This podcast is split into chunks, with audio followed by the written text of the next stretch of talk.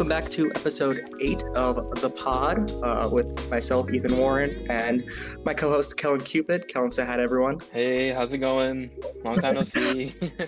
uh, with us, we have uh, two guests today, who Kellan is going to introduce for us. Yeah, so today we were lucky enough to be joined by um, two incredible members of the Quidditch community. Uh, we have Emma Wolfe, who is a uh, alumni of Tufts Quidditch. She was a beater there for uh, the last four years, from 2016 to 2020. Um, and she's also participated with the Washington Admirals and the Boston um, MLQ team, uh, and is now going to be the uh, co-captain and a beater on the uh, new club team in the Northeast, the Boston Pandas. And uh, we and we also have uh, Jamie Luby, who um, was a team co-founder of the UCLA team uh, way back in the day. So uh, that was the um, team with like the Wizards of Westwood, right? Uh, and then she was a USQ Cup finalist. Um, and then was also a founder of UCI in 2013. Uh, and then has experience playing with uh, LA Gambits, um, the LA Guardians, uh, and most recently, uh, she was a beater and assistant coach on the LA Lost Boys. Um, Hello. So yeah, thank you guys so much for joining. So much. Welcome, welcome. So Thanks for having us here. Um, and also, wow, Jamie, so cool to to meet you and get to speak to you. I mean, I was hearing about UCLA. I feel like such a baby here. Uh, in when I was no, but so cool. I didn't realize that you started the team. That's really incredible.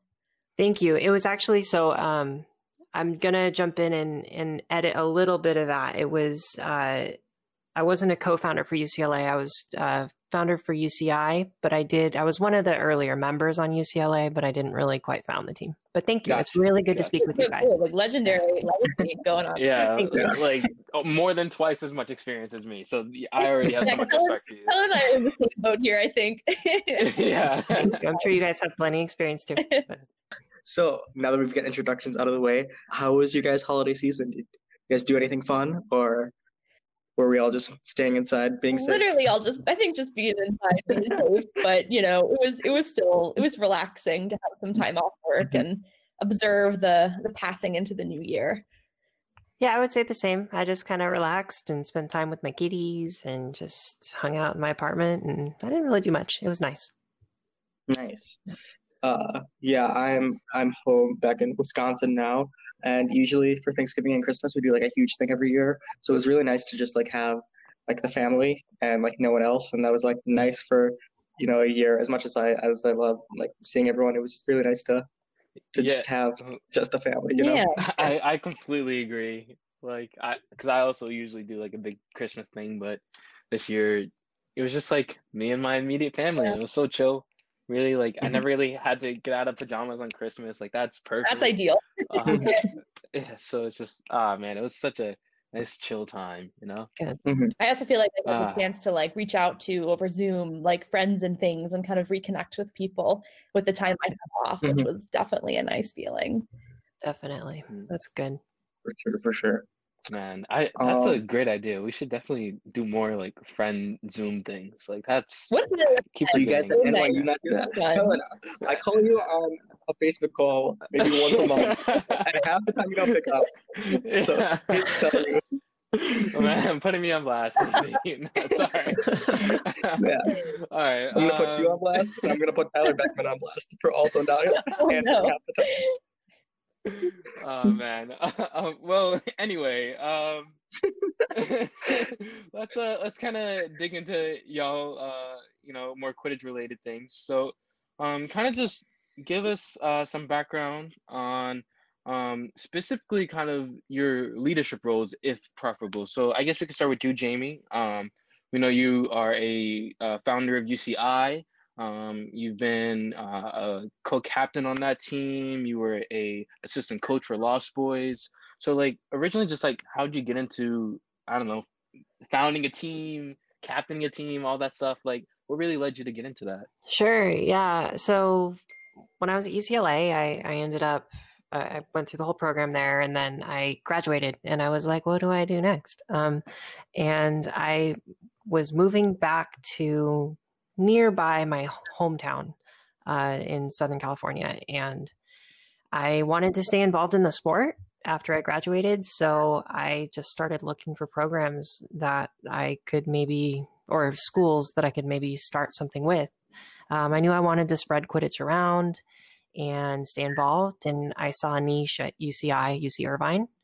Um, they had a really vibrant community. It was a college community that had no Quidditch team. And so I reached out to their, um, their like, it was called Dumbledore's Army sorry, it was right. called Dumbledore's Army. Oh. It's their Harry Potter uh, club on mm-hmm. campus, mm-hmm. and I reached out and they gave me a table at their like uh, yearly activities fair, and I just got people signed up for Quidditch. And then from there, it kind of snowballed into captaining, and then I worked with.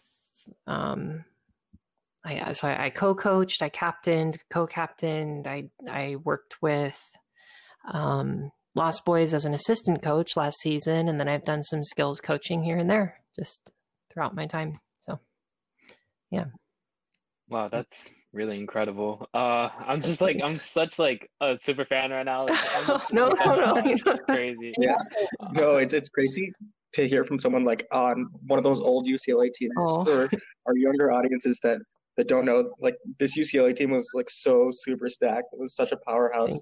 And like UCLA just like historically, I mean, even in what 2018 they made uh, Elite Eight, and like they're like consistently like up there like throughout like since they started, and like they're like the pedigree of that UCLA team like keeps up with like pretty much any school. Thank you. I remember so, hearing yeah. you guys definitely yeah. in my in my undergrad career, just being like, wow. like you, yeah. it was always mm-hmm. like a name on people's lips when they were talking about like, you know, founding Quidditch legends and stuff. So yeah, for sure. For so and now Jamie, were you a part of that team that was in the documentary as well? Or? I was, yeah. I was in oh. Mudbloods and I was in so I was in I went to gosh, I, I basically freshman through senior year I was doing things for the Quidditch team, and I competed at World Cup Five in New York City, uh, where Mudbloods followed us around, and then I competed at World Cup Six, made it to the finals with the team. Um, mm-hmm. Yeah, so it was it was a great squad. I mean, I'm so proud to come from that that group.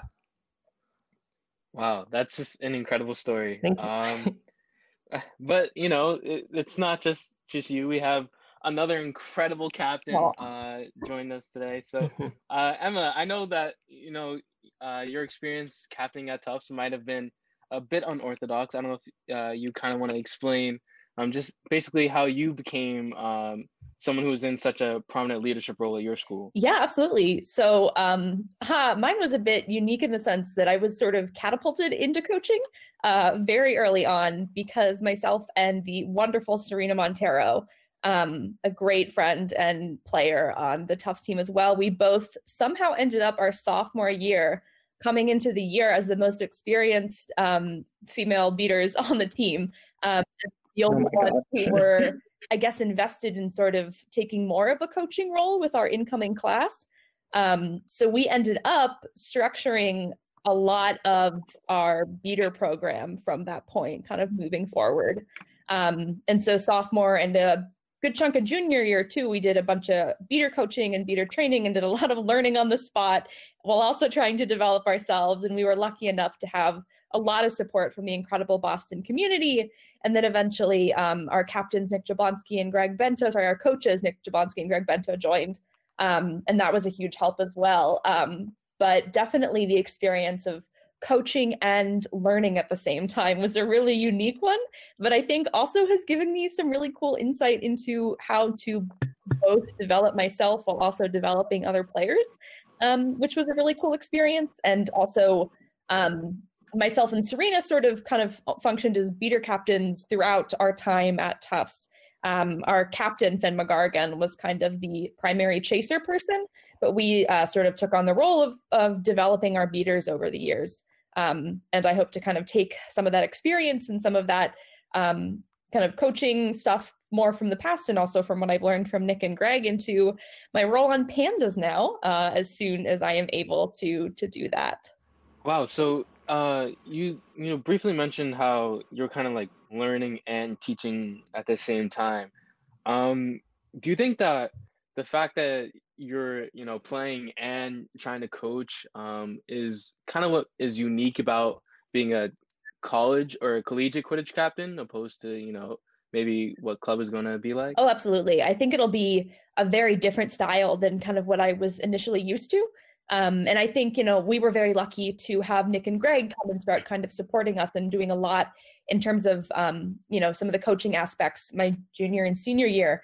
But definitely kind of juggling those roles of, of coach and captain is difficult and really made me appreciate um, a lot of what a lot of the college teams around the country do, especially um, you know those that don't have maybe such entrenched community programs to support them.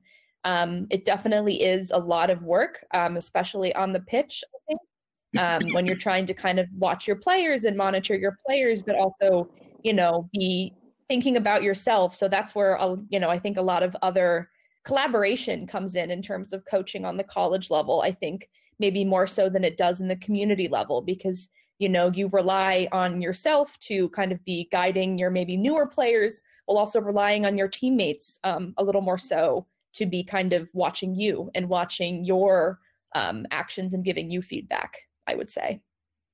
Yeah for sure. I definitely agree with that. I definitely agree with your assessment of like differences between coaching in college versus coaching in club in my personal experience we at rochester like had this issue as well with you know our star players having to coach, and so that's why I kind of took over our junior year because I was not a star player, uh, believe it or not.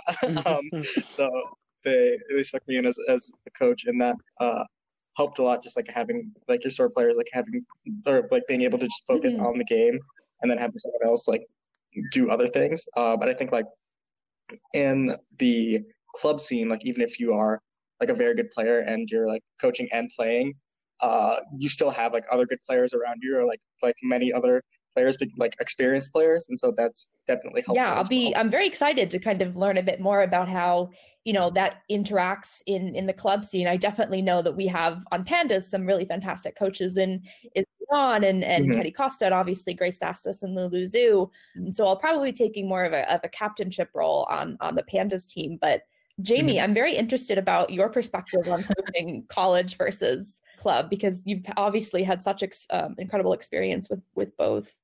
Sure, thanks. Yeah, I, I mean, it's so first off, every team is different just in general. I mean, I'm sure all of you guys know this. Every team has a personality that you have to kind of adjust to, and so that is part of it. But I feel like the patterns that I've seen have have been college tends to be like easier to recruit but more difficult to retain players mm-hmm. yeah. Um, mm-hmm. you tend to focus more on fundamental skills like uh, catching a ball and throwing the ball accurately leading passes doing things that are are a little bit more fundamental and then when you develop game plans they tend to be a little bit more basic than you would get at the community level or the club mm-hmm. level in some ways, I mean, the community level, it's the opposite. You have, it's more difficult to recruit from my experience, although I know that's not always the case. And it is easier to, to retain players once you do mm-hmm. recruit them. Strategy and fine tuning things are, are kind of what you focus on more so than fundamentals. And I think that my experience has just been that people there are more focused on like, yeah, we want to win then in college sometimes you have to coax that out of people and so I, I guess those would be my that would be kind of my take a perspective i'm mm-hmm. also kind of just thinking about it now you know something about college that i think differs from from community too is when you're kind of coaching a college team and no shade on my teammates or any college teams with this reference but it's kind of like imagine you're a teacher teaching like a K through five classroom, you know, because mm-hmm. you have you have people at just such different levels. Um, you know, you Absolutely. have people who are starting out and also people who are kind of itching to get into a little bit more of this complex strategy. So sort of balancing that and kind of balancing energy into those two different areas do you find that that's that's a little more balanced i guess on the club level Definitely. I, I, would say that the vast majority of, of club players are are people who have played from their college. And mm-hmm. usually at the college level you, like exactly like you're saying you have this wide variety of players and they have a wide variety of backgrounds and some are there just because they want to blow off steam after class and some are there because they really really want to win and you have everything in between so it can be re- really hard to to kind of adjust your coaching to a, a college team at least in the beginning before you kind of get a feel for your group you know yeah, I, I definitely agree with that. I would say like for me, I think the hardest time period of of coaching in college is like the first oh, like, month or two. Yeah. um, yeah, because you know you get everyone in. You get people who are, are there for Harry Potter, obviously, and you get people who are there because like they're athletes and like they want to play a club sport, and then you get like a mix of the two as well. And you know you've got to plan a practice for all of those people. It's usually like a huge amount of people. You never know if you're going to have 20 people or 40 people or like who's going to show up. and then, yeah, I think that's like pretty difficult. And especially Emma, you might have experience with this too, like in, in the Northeast when, you know, you've got regionals two months after you, you start practices.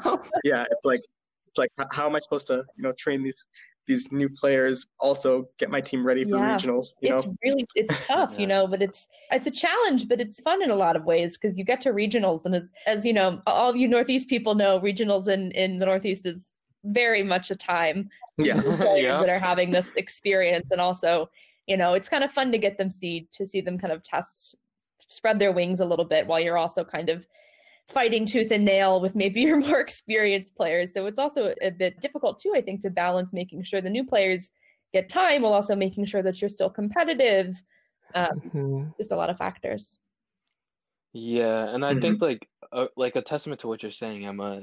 It, you can't really, especially in college, um, the the culture is really set by the team less so than the the coach. Yeah. You know, like you can't go into a, a team with an expectation of what it, what you want it to be. It's really going to be determined by the players because if the players aren't vibing with the kind of culture you want to set, then they're just not going to want to play. That's a very um, point. Yeah. So it, yeah. So it, it really is a balancing act. Um, and and I'm I'm so glad you brought that up because um, I think that it's like a really important lesson to learn if you're trying to like coach as a young sophomore, junior, or something, which most college captains tend to be. So yeah, but you know, moving kind of past just the overall like values of how you want to set your team up, is there like certain differences? I mean, I'm assuming Jamie, you would have more experience with this, but Emma, feel free to jump in too. But do you guys think that there are more clear like differences for the way that um, team preparation uh, differs between college and club? Uh, so maybe like the way you set up practice or the um, like I don't know anything. I mean, and Ethan, you can jump in as well because I know you also coach club. That'd be very informative for me actually, because I'm very curious to actually learn about this. So, so in terms of like coaching style, or um, just like in the way that you prepare, um, what is the kind of just like, I mean, we kind of touched on this briefly um already, just saying like we develop different mm-hmm. skills um in college and in club, but just like kind of the more like detailed aspects like do you think that um practices consist of more um drills mm-hmm. or is it more like mm-hmm. scrimmage based running through different strategies things like that yeah that's a really good question when i think about setting up like a practice or setting up for just preparing my team um i typically want to start with one where is my team at what skills do they have and then two what can I give them and what can the other people on my team give them? Like I, I fully acknowledge I'm not the expert in everything, right? And so I, I look to others to to make sure they bring their expertise. And then three, I think practice structure is incredibly mm-hmm. important with all of that. And like, how do you set up a good practice? What do you start with? What's in the middle? Like, what ends up as the, what are the bookends and what's in the middle, basically. Um, so yeah, I, I, like to set up. do you want me to describe like how I would set up a practice? I mean, uh, I, like you said, a lot of it is very team dependent, but I, I think you did a great job in just kind of like uh, further explaining just you know the kind of intricacies of of why like club needs to do practice a certain way than over college. Okay. You know, um, I don't know, Ethan. Do you have uh, any like thoughts on how different it is? Uh, maybe there's a regional difference yeah. as well, because uh, I believe you're the only one who's coached in multiple regions. So, uh, yeah, um, I don't know. For me, I think like the biggest difference is like your your audience when you're coaching, right? Because like as Jamie said, like when you're coaching club, like it's not like you're the expert in everything. Um, whereas like when you're coaching college, you're like kind of seen as mm-hmm. more of an authority figure. So like for us, like we do a lot of scrimmaging, but like when we're doing drills, it's really important for like me to know why we're doing certain drills and like be able to explain it to everyone because like not everyone like might be on the same page on certain drills. And so being confident, and being able to explain like, hey, we're doing this to work on this, this, and this because we had these issues in like our last game or something like that. I think that's like a lot more important than it is in college. Whereas like in college, you can just be like, hey, go do this, and people will yeah. mostly do it.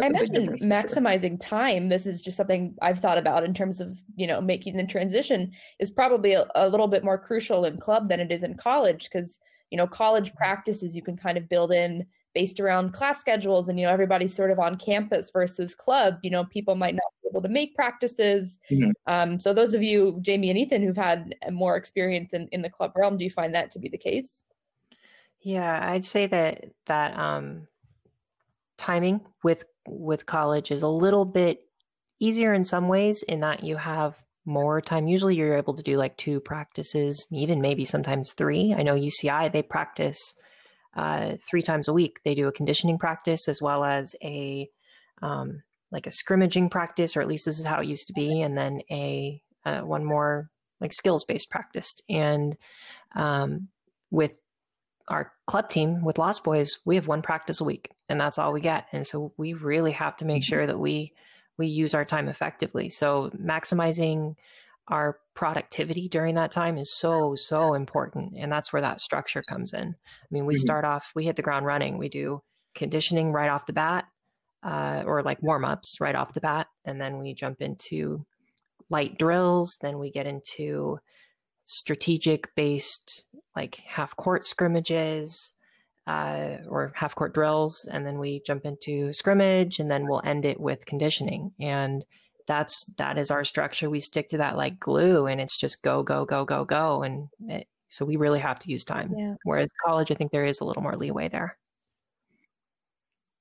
Yeah i think yeah timing is definitely super important. Um, i think another big thing is people are coming mm-hmm. from a lot farther away uh, for club practices than they are for, for college usually everyone's like living on campus or like near the campus for college practices whereas for club like for us you know we have people coming from louisiana people coming wow. from like different parts of Texas. Um, and so it's like three, four, five hours for them. And like we also only practice uh, once a week, or sometimes we do like mm-hmm. a Saturday and a Sunday practice uh, for three hours each. But we usually do that like once a month.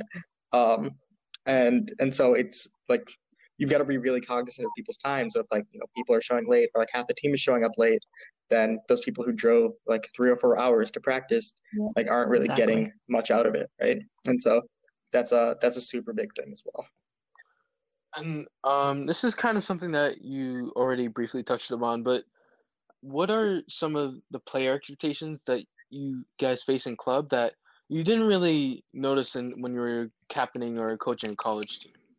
Uh, for me, I mean, uh, there's like Ethan had mentioned, timing and being on time is is a big big deal with the club team. We, you know, we we hold people accountable for coming late. We make sure that the time that is used or that we have is used well. And there are some aspects of like you know we, we really do want to to push that accountability for people. That would be one thing for sure. That's the first thing that comes to my mind based off what ethan said i think another thing is like in club almost everyone that's coming onto a club team was either a very good player or like a star on their on their college team and so you know everyone comes in with like a way that they're used to playing or style that they're used to playing, which you know might not fit like what you're trying to do as a coach or like what the team as a whole mm. is trying to do. And so being yeah. more adaptive, I think, is is a big thing for and a club I coach as well. If I could jump in on that too, not only being adaptive, but being ready to share what you know. You you come to practice like you mm-hmm. have you have your own unique skill set. You are a valued member of this group. We love having all of our people from different backgrounds because that makes our team stronger. And so when people come to practice um, you know, you're from UCLA, you're from UC Irvine, you're from Santa Barbara, like the older Santa Barbara squad, like we have skill sets from all over the place. And we want to make sure that the people who are bringing those skill sets are able to share them as well as be adaptive to the other skill sets that are there. Like everyone on your team in club knows what they're doing and, you know, has like tons of experience, right? So it's always good to, you know, check in with people as well and be like, hey, like, what did you think about this? What can we do better here? Mm-hmm. Like, what are your thoughts on this? Mm, and it's like always really important to get your your players' opinions on stuff. I mean, that's obviously also important in college, but I, I would say it's it's more important in club. Yeah, as well. I mean, that's like extremely interesting to hear, just because like I know from my like a very very brief captaining experience, uh, it did feel like it, it did feel like I had a lot more like uh, pressure and responsibility. Um, just because I feel like a lot of college Quidditch is teaching people how to play Quidditch. And I'd love to hear your experience on this, Emma, as well. But, oh my gosh, yeah. exactly what like, you said. College, yeah. Oh uh, yeah, but I mean, I don't know. It's just like college. Yeah, college Quidditch is so just so much more developmental. I feel it. It really is intriguing to hear how like, what's the word I'm looking for? Wow, words are hard. yeah, yeah, collaborative. That works yeah. perfectly. Yes. Uh, thank you for the assist. Got you. Uh, but yeah, uh, it, it's just wild um, how like so much things carry over, but how different it really is. So then now, Jamie and Emma, do y'all have like ways that you might characterize the style in which you? So coach? I'm again very curious to see Jamie your response to this because I definitely, as a college coach, I think my intention and my tendency is always to be quite hands-on as a coach mm-hmm. exactly as kellan said a lot of what you're doing as a college coach is the training and is this you know very careful kind of monitoring of your players and developing their skills versus from what my my experience with mlq as a player you know and, and on a kind of you know a, a more intense level it's a lot more about like again this collaborative aspect that we've been talking about um so i'd be curious to see kind of whether whether club is more of a less hands-on experience than I've had with college because I think that will be an interesting transition for me personally to make. Because obviously oh my gosh you know on, on pandas um, nobody there really needs any hand holding so like it's gonna I imagine going to be a very mm-hmm. different type of thing. And um, our, our coaches have you know I'm sure are going to do an excellent job of of managing that. But I'm again just very curious to to learn a little bit about maybe how to make that transition also yeah. Um, well, okay. So at one point, uh, you had mentioned, and I do, I kind of want to go back to this because I'm curious, and I don't mean to change the subject, but I'm, I'm curious as to, um, as to Emma's experience with coaching at Tufts. It was a very, would you say it was very hands-on? Like, what were some of the strategies that you used in working with with players? Uh, gosh, so a lot of we ran a lot of um, drills. We were, especially when I was kind of, you know, doing a lot of beater stuff, it was very drill heavy. We'd do scrimmages too, of course. Um, but I would actually run every week throughout my sophomore and junior year a separate beater practice um, that was essentially just like a skills development workshop. Um, awesome. Where me and Serena would we had we had these squash courts um, in our in our gym building that were not often used for squash, so we would we would set up shop there and just do a lot of very basic throwing, catching, dodging that I actually think became pretty core to how we develop our our beaters kind of going forward. And again all of me me talking as a coach is definitely coming from a beater perspective far more so than a, a chaser coaching perspective. That is all nick greg and finn. I do not think i would have the slightest idea of how to how to direct or coach chasers. But in terms of beaters and i know as a beater myself i definitely appreciate maybe a little bit more closer guidance um, than I would as a chaser, just because so much of beater stuff relies on working directly with your partner. So whether that's kind of, you know, your partner and you collaborating to guide each other, or whether that's as the more senior beater in the pair working to guide, you know, the more junior beater in the pair. Um, as a college player, because that often does tend to be a setup, is, you know, maybe in my experience at least it'll you know usually you'll be sometimes playing with someone at your level but often it's you're the senior beater in the pair and you have kind of um, a less senior beater that you're kind of working with. Gotcha. Yeah. Uh, sorry to interrupt. Your story about the squash courts made me laugh because uh, we used squash courts at Rochester as well to uh, to help with uh, to help with uh, seeking practice, we would like Oh, throw tennis rough. balls against against the wall, and like they would bounce at weird angles, and Oh, like really our group would have to catch them like in the air. is a good drill, yeah. Fine. Yeah, so Squat for so that was uh that was really fun. Oh, So I, I, I thought you were gonna say that you're like tackling and no. like seeking and snitching like God. on the squash courts. God no. Yeah, be- and that would hurt a Rochester's like Rochester's squash team was actually like really good. Like I think our, our men's squash team was like ranked number one in the nation for a little bit. And I felt really bad that we were using their, their courts just for like like dumb like secret have no drills. such But qualms. This is a bit of an aside, but Tufts players will, will know that the squash courts are a bit of a cursed location in the gym. They're like very hooded and like barely lit, and like it takes the doors are very small, so perfect for Quidditch, basically. Yeah. Also, secret drills can never be Exactly. dumb, but that's beside the point. Um, uh, Sorry where were we? We were talking about uh, coaching like styles. coaching styles wait. and sorry. Yes, yes, yes. so, Jamie, you can take it away. Uh, tell us all about how you feel. okay, yeah. Um, so I do take a hands-on approach, but maybe not in the way that we're talking about. So my first thing is I, I want to listen to my players, right? I want to make sure that I know what are the people on my team able to do, what are they really skilled at, what do they need work with, and how do they respond to feedback? And I think those are the mm. four most important things that you need before you get anything done on any team, college, community, whatever. And if you can kind of listen to your players with with those things, then then you can start to push your team where you think it should go, right? As the coach, we all have a vision as to where things should hopefully go, national titles, right? But you need to know those things before you can even start. And so when when we're on the field, I like to watch individuals rather than the team, at least early on in the season. And of course, watching the team is important when you do those scrimmaging, when the, those scrimmages. But first off, you need to establish yes, we're training to win, but mindset is what we need to establish first. And knowing what your players can do, their weaknesses, their their goals, what they need to work on, uh, that's the most important thing first. And once you've established that, then you can start reaching out to individuals and saying, "Hey, I've noticed you do this. Um, maybe try this instead." Or getting groups together and saying, "Hey, um, person A, you're really, really good at throwing the ball. Person B, you need to work on catching the ball a little bit. Work with each other a bit." Um, and so it's a hands-on approach, except it's a guiding approach rather than a kind of pushing the team forward in one direction type of approach.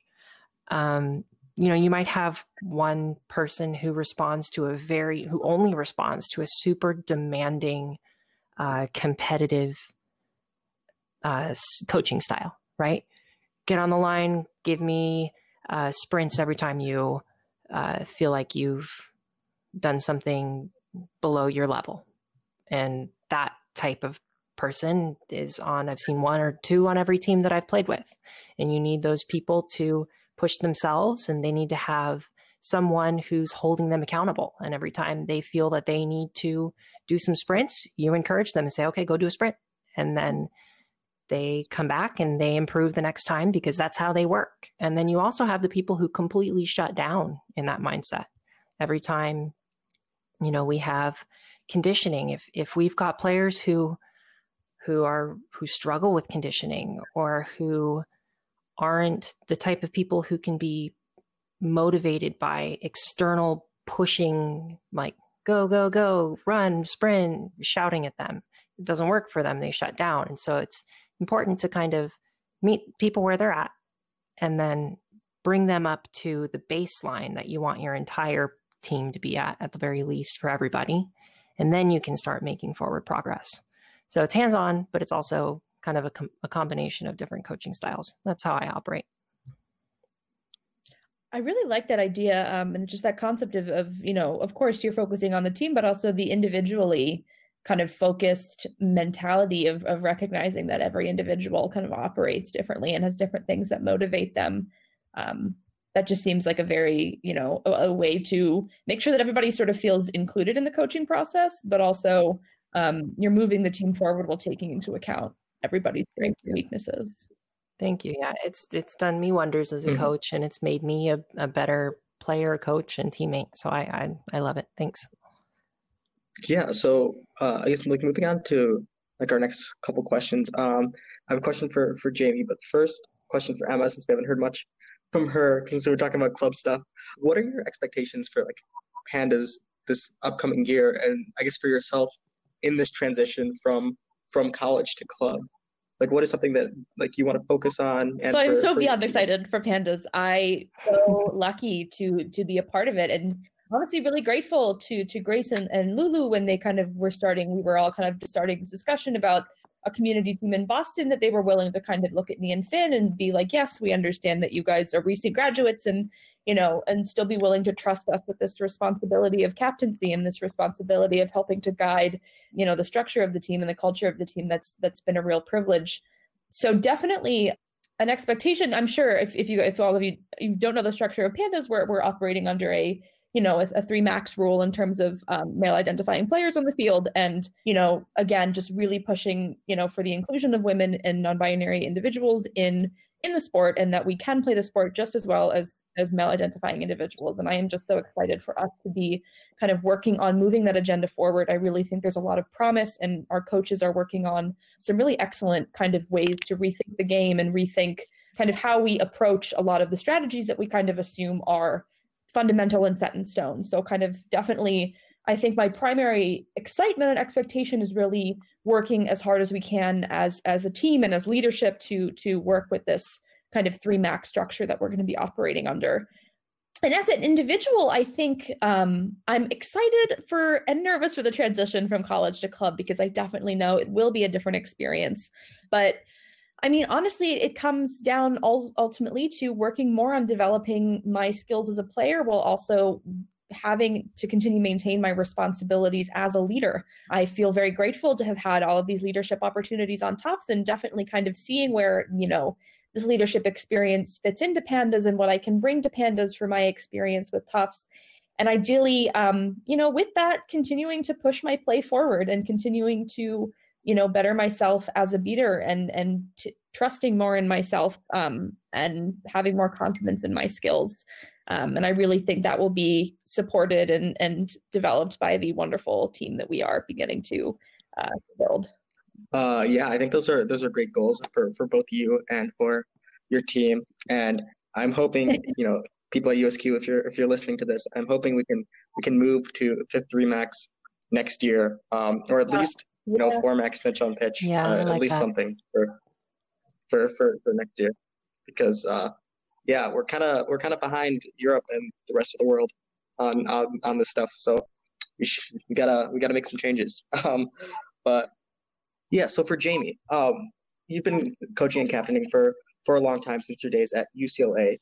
What do you think has been like the hardest change to like the hardest rulebook change for you to like help your, your players understand or uh, for you as a, as a coach yourself to oh my gosh to wrap your head around there have been so many um it's a good it's a really good question so i mean if we're going way back like way back snitch on pitch was the, the oh snitch on pitch. like that was oh yeah. that was a big change to implement. Uh there was a lot of anger.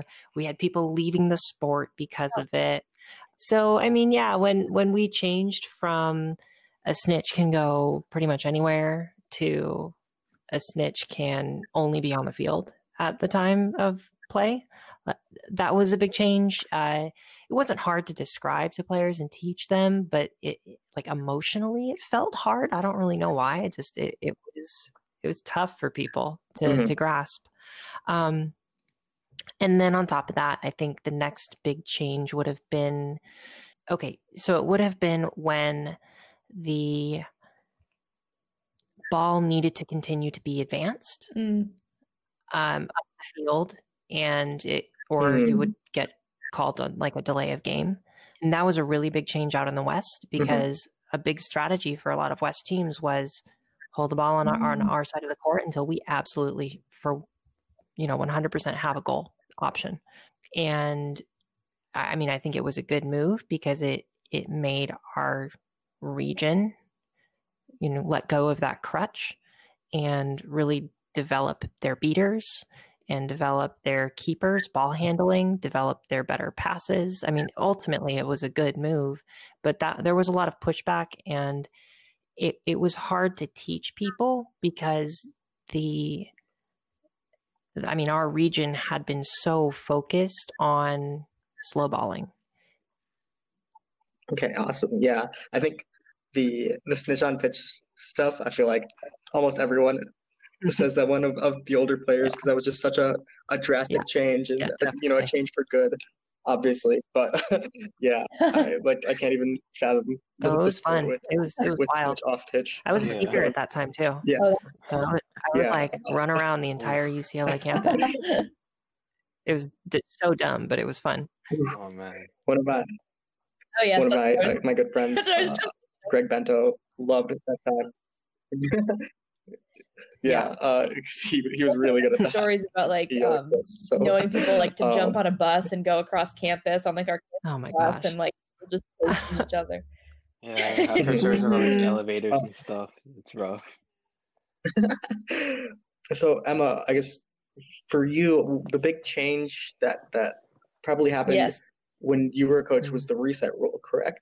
Was that uh, yeah? So how did you like go about that with with your team? Was that uh, accidentally yeah. because you know initially our strategy is is was kind of built around um, building bringing the ball up and moving it back if we were pressured etc um, we did some interesting things to beater strategy i think mm-hmm. and allowed us to do some more cool stuff with offensive beating um, because there kind of you know was you only really had the one reset so there was that kind of pressure to for the beaters to make a move and for the beaters to kind of you know make more of an offensive push than we had done in the past i think prior to the reset rule we would usually run um, a strategy where we kept a beater back and sent a beater up but then we started doing a lot more mm-hmm. with two beater offenses which is very much mm-hmm. the norm now um, yeah so it definitely was a bit of an adjustment in the beginning, but I think it was ultimately good for, again, I can really more speak to the beaters than to the chasers, but I think it really pushed us into more offensive beating territory than we'd done in the past. So that was a kind of a cool adjustment to make.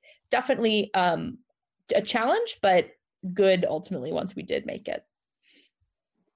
You know, I have to go back and say one quick thing too. I actually mm-hmm. wasn't a coach during those those changes. Uh, I don't know if I would say there was one specific role where I was coaching where it felt like it was difficult to to make those changes to um, and to teach people on my team when I as a coach, but um, but those were the the changes that came to mind. Sorry. Yeah, I think the reset rule for for us was was a big change because as as you said, Emma, like our offense did the same thing that you guys did, where you know we whenever we were pressured, we just like move the ball back, and uh, especially yeah. because like we had really solid seeking and really good beating. And so we were like, oh, if we're in range, we're going to win the game like 80% of the time. So let's just, you know, exactly. keep in range. And exactly. if there's any danger, we just back off. And that's what we did. And we had really low scoring games. Like that's really like true. Like, I didn't even I didn't even like recall that, but I that that actually rings a lot of bells of scoring increasing, which is I mean I'm sure the purpose of the of the change, but um. Yeah, yeah, and then like you know we had to to adjust to that. And I think for for beaters, a big adjustment to like yes. like they had to make was when to to yes. pressure people and like when to force resets too, because that became super important. And I think like I think the teams that like figured out how important that was quickly yes. ended up having a lot of success that year. Yeah, yeah, fast break opportunities too. So yeah, definitely. Yeah, I, definitely I, mean, like uh, I remember that year that U of R won the national championship. Like we just lost yeah. so many games to y'all just by so many points, just all on like fast breaks and just like losing control. Oh, it was just it was beating to perfection. Like wow. God, but you guys you guys kicked our butt at, at Oktoberfest oh, yeah. Oh, I had to I had to ball handle in that game and oh, I forget. I think it was Mickey Shotani who who kept like tackling me to the ground every time I had the ball. And I was so sore the next yeah. day because I'm a little biased, oh, but I feel like uh, the switch to offensive beating that we've had in, in recent years has just been one of the best changes to ever happen in the sport. Yeah, I feel mm-hmm. biased in that. yeah, I agree. Mm-hmm. I think it's also good yeah. from from uh, like a fan oh perspective oh and a viewer perspective because I think yeah. I think beater duels are oh, like yeah. Probably the coolest thing to see in the sport. cool goals are like awesome, but seeing someone like catch like a point blank beat and then like beat someone in the face, like it, it just gave people more of an opportunity to shine Mhm. in the sense of you know it is a real big difference you know to have a beater who can crush it on on defense and then immediately run up and you know crush it on offense too and definitely i do remember um definitely noticing uh, a shift. Obviously beating is gonna is athletic no matter what but like just the amount of of energy expended through beating. I definitely remember a shift when we started kind of offensive beating more because it is so much of the running back and forth. But again it does allow beaters these opportunities to create these really fantastic offensive moves that um, again in conjunction with with the chasing changes in the chasing offense i think have been able to make some great quidditch ultimately Yeah. All right. So I think this is a great time to kind of transition on to the final portion of this interview. I think we're going to move on to a, a new segment again this week. Uh, and this one is called Quid You Rather, uh, our Quidditch spinoff of uh, Would You Rather. It is, I'm so excited. Um, not everything is going to be Quidditch related, but uh, some of them will be. And hopefully we'll just get some really fun answers. So the first one, uh, I kind of had this in mind thinking just the regional differences. I wanted to make sure that uh, this is something that like everyone might be able to relate to in some capacity. Um, but I get, should I say would you rather or would you rather? Anyway, let's just say the two options are playing on a hot turf field. So I'm s- I'm thinking like 95 pushing triple digits, like hot hot turf field oh, or muddy grass field. So oh god like think Rochester wet snow um you know just you can't take any steps without falling which is See, which is your this preferred I think go-to? gonna be not not assuming your answer, Jamie, but I think this is gonna be a fun regional game because I, without question, will say hot turf field um, because of the amount of times I have been in Rochester, New York, and have been very seriously wondering whether my feet are still present. um, uh, and also just the feeling of wet socks Oh, being it's the worst. top 10 worst feelings, like when you're already cold and wet. Oh, I'm absolutely on the same page as you. I would Oh, so much, so much rather be playing on a very hot turf field than in mud. I have had, if I never saw a muddy field again in my entire Quidditch career, I would be 100% okay with that. It's it's just horrible. It, it's awful. Um, I'm seeing some terrible. You know, it's it's really interesting y'all say that because there are literally times when I have felt like my feet were about to fall off oh no, that's because they were absolutely baking true. in an oven true. while No, turf on a hot sucks in hot weather. It's horrible. Uh, yeah, and I don't know if I could. I I think personally, personally, I'd rather take the um muddy field just because that pain of turf. I think. Well, like if it's cold and muddy, it's like a numbing feeling, right? It's not really like painful. It's just like you can't feel it. it does. Where burn. turf is like excruciating every step. I might want to take a tear. Or I would like, definitely rather tears my fault. fall in a muddy, cold field than fall on a hot turf pitch. Mm. just- The feeling of, of like your hands hitting the Mm. ground and you feel like you're getting scalded. yeah, turf um, burn is horrible too. Definitely not pleasant. All right, and what about you, Ethan? You have any uh, you favor one side? Well, since since I don't, I don't since I don't actually play, I would definitely choose the hot turf field just so in, in decently Oh, nice man. weather. So that's that's that's where I'm going for that one. All right. Uh, well, moving on to the next one. The uh, the two options you can pick between are um, Spotify and Apple Music. And disclaimer: there is a right qu- uh, answer to this, and it'll say a lot about you know your character, whatever you answer. So Yeah. I'm a Spotify girl. Oh yeah, me too. Uh, Spotify, what- hundred percent. All right.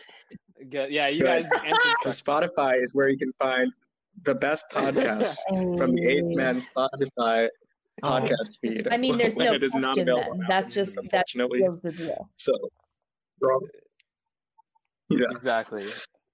God, I forgot who was who was roasting me for it not being Apple Music. I think it was. Oh, I don't, no, I don't want to say because it might not be that person. Um, It, it was definitely not someone cool because only cool kids have Spotify. So just saying. yeah, I I think it was Take K. So no, oh no. man. uh, we love you, but man, that was tough. Um, all right. Uh, so next one we have is if you had to, you know, get ready for a tournament, you're getting ready to play. Um, so Ethan, this excludes you, I'm assuming. Uh, would you prefer a real tournament, um, regardless of team, Ooh. or a fantasy tournament? I, that's hard. There's there's pros and cons to each. Honestly, I I really love fantasy tournaments, and this is partly because I re- I don't know. I, I really enjoy the Northeast and the Boston yeah. community in particular, and I've just had so many. I don't know. I, I love um, one of the best parts about Quidditch for me is is the community and getting uh, a chance to meet and and play with players, other teams in a bit of a low, more low stakes environment is is just so fun and really drives home for me all the things I love about the sport and the people. Um, not that tournaments aren't also fun, but there's something special about fantasy tournaments.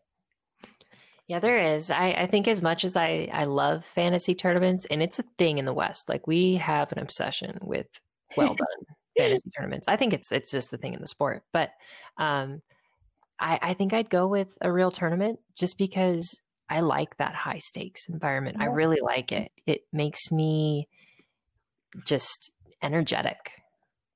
Yeah, I would go real game. Mm. Wow. That's I I'm I, personally I, I'm very torn on this um because uh, like you said Jamie I'm I'm a super competitor. Yeah. so anytime when like the stakes are yeah. high I'm just like I live for that. But at the same time the only time I really get to beat is at fantasy yes. tournaments and beating is so much fun. Uh, oh man. So that's it's really a toss up I mean at the end of the day I think I'll take I'll take fantasy tournaments only because I don't have to seek, and seeking is usually I just get thrown around all the time. So I like a break every once in a while. uh, there you go. I think I think fantasy tournaments. Also, oh, my yeah, makes me unretire my Cooper headband yeah. uh, during fantasy tournaments, which is not not a, a pro. Of, uh, mm. yeah, positional freedom, just like it's so great. I love it. Um, speaking of positions, we're gonna move on to the last and final question of uh, our segment today. Would you rather? Um, the uh, you are uh, tasked with being the culture captain of a uh, a team full of just phenomenal Quidditch players. The only catch is you can either choose a team of all beaters or a team of all like keepers, chasers, and then on that team you can also have seekers. Um, I I mean I tried to make this where it kind of evened out a little bit because the chasing game is dependent on the beating game, but that's not how it works vice versa. So the chasers might need a little mm-hmm. help. So I throw in keepers and seekers with them. But what do y'all think? Um, it would be a more successful team, a team of beaters, or so I'll let Jamie go first here because I have direct positions. anecdotal evidence. Um, very very curious to see what others think. Okay, I feel like what I've seen in the past with beaters playing in fantasy tournaments with like like taking over the ball carrier position that has not gone well. Yeah. Um but so I think I'm going with keeper chaser seeker because of the ball carry aspect. I I know that there are some beaters who really can do it, but there are I think the majority just are would rather have a bludger in their hand and nothing else. So I think there's a there's a right answer to this question, and, and there's a wrong answer to this question. Um, the right answer, I do have to agree with Jamie, is the keeper chaser line. However, Sarita Montero and I did uh, co-GM a beater only uh, fantasy team at a fantasy beater only, um, like one or two chasers. Um, we came bottom oh of the pile. um, is absolutely correct that if you put a quaffle into a person's hand who has only beat for four years, it will go less than ideal. Um, but we had an incredible time, and Purple Team beaters did really played our hearts out um, in on the chasing game, even if we did not come out on top. So I would say it's it's it's the fun answer. Uh, I think I remember yes, this was. tournament. Was that the uh, Thanksgiving tournament at Harvard? Wow. Uh, good times, good times. I'm actually going to go with the opposite answer. I think I'm going to go with all all beaters because here's the thing. I think a lot of beaters originally started off playing chaser, and I think playing chaser is just kind of easier than playing beater because it's a lot more intuitive as to like where you're supposed to position, like if you've played any other sport. And I feel like you know, sometimes at practices, if we have too many beaters, which is really only a problem that Heat has, where we have too many beaters and not enough chasers at practice, um, we like kind of stick beaters in at chaser, and they usually perform like pretty okay. Whereas if we put Andrew Axel or Sam Ham at beater, that doesn't go well. So, you know, I, I think I think I, I would definitely yeah, go with a, a team of beaters. Experience level and like whether you played, yeah. you know, the positions in the past definitely counts. Um, well too. Yeah, I mean, mm-hmm. personally, I, I also think I would take a team of beaters, but uh, the only reason why I do that is kind of selfish, and it's because if I like had just free reign over any like team, and it was just like how I wanted to run the team, that's how it was going to be ran. Uh, I want a team that's just shooting from literally all over the field. Uh, and of course, beaters are going to be the best at that. You know, with they're throwing most of the game anyway. So that's that's hmm. that's how I would you know lead my team. Uh, but uh, thank you guys so much uh, again for joining us and taking some time out of your long and busy days. We couldn't have, you know, asked for two better guests to, you know, kind of just give us some insight on, you know, your thoughts and, and experiences on, you know, just captaining and leading teams.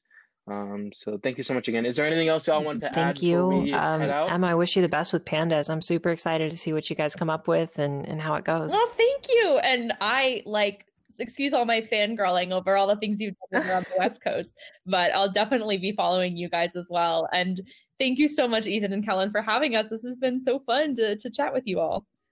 Agreed. Thank you guys. Yeah, thank you. Um, tune in next week for uh, Big Man Bias is next week, I believe, and I think it's going to be a pretty cool episode. So uh, tune in next week for that.